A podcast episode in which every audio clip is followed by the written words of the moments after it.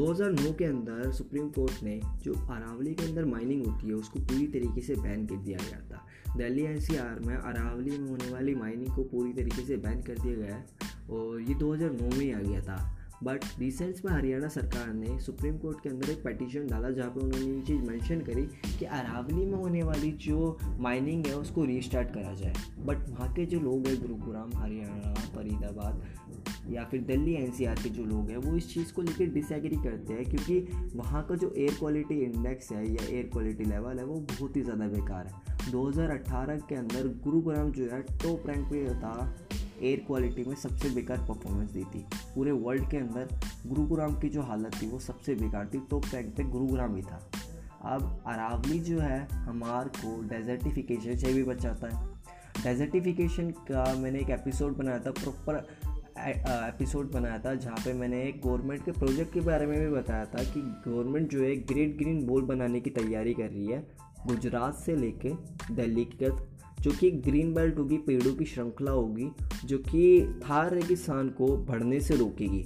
अब थार रेगिस्तान को बढ़ने से रोकने में अरावली श्रृंखला जो है बहुत ही ज़्यादा महत्वपूर्ण रोल अदा करती है। साथ ही साथ जो अरावली की श्रृंखला ये गुजरात से शुरू होती हुई हमारा जो डी का कैंपस रहेगा, यहाँ पे लास्ट होती है। अब यहाँ पे जो है 2009 से लेके अब तक इतने लंबे टाइम में पूरा का पूरा डिकेट हो गया। तो इतने लंबे टाइम में जो बायोडाइवर्सिटी है, वो धीरे धीरे फैलना शुरू हुई वहाँ पे जो है birds species wildlife sanctuaries कई सारी चीज़ें, कई सारे पार्क्स बने। और कई सारे पेड़ भी उगाए गए, काफ़ी सारी चीज़ें करी गई, जो कि इन्वायरमेंटलिस्ट है, जो कि पर्यावरण प्रेमी हैं, उन लोगों ने इस चीज़ में इनिशिएटिव लिया और बढ़ चढ़ के हिस्सेदारी दिखाई, जहाँ पे अब पूरा का पूरा एक छोटे मोटे जंगल बनाए गए वाइल्ड लाइफ सेंचुरीज बनाई गई और अब जो है वहाँ पे जो है काफ़ी ज़्यादा अच्छा माहौल है। अगर माइनिंग शुरू होती है तो वो जो जगह है पूरी की पूरी ख़राब हो जाएगी। अरावली की श्रृंखला जो है, उसकी बहुत बुरी तरीके से बर्बादी करी गई है। तो एक तरफ़ तो ये चीज़ देखी जा सकती है कि आप ग्रोथ को देखिए, दूसरी तरफ़ इन्वायरमेंट को देखिए। इस चीज़ के लिए मैं सिर्फ़ एक ही पॉइंट कहूँगा, अगर हमारे पास केवल एक ही नेचुरल रिसोर्स है और वो है ह्यूमन दूसरा कोई नेचुरल रिसोर्स नहीं है, अगर आप ह्यूमन को बेटर करने की बात करेंगे तो वो सरकार जो है, मेरे लिए जेनविन सरकार जो कि उसके अलावा मैं इतना फ़र्क नहीं करता किसी को। ठीक है, इस चीज़ के लिए हर किसी के अपने अपने थॉट्स होते हैं। ठीक है? साथ ही साथ मैं अरावली के ऊपर आता हूँ। अरावली जो है वाटर रिचार्ज करने में अंडरग्राउंड जो वाटर होता है, उसको रिचार्ज करने में बहुत ज़्यादा हेल्प करती है। और जितना भी अरावली की श्रृंखला है, ये पूरी की पूरी इलीगल तरीके से यहाँ पे माइनिंग करी जाती है।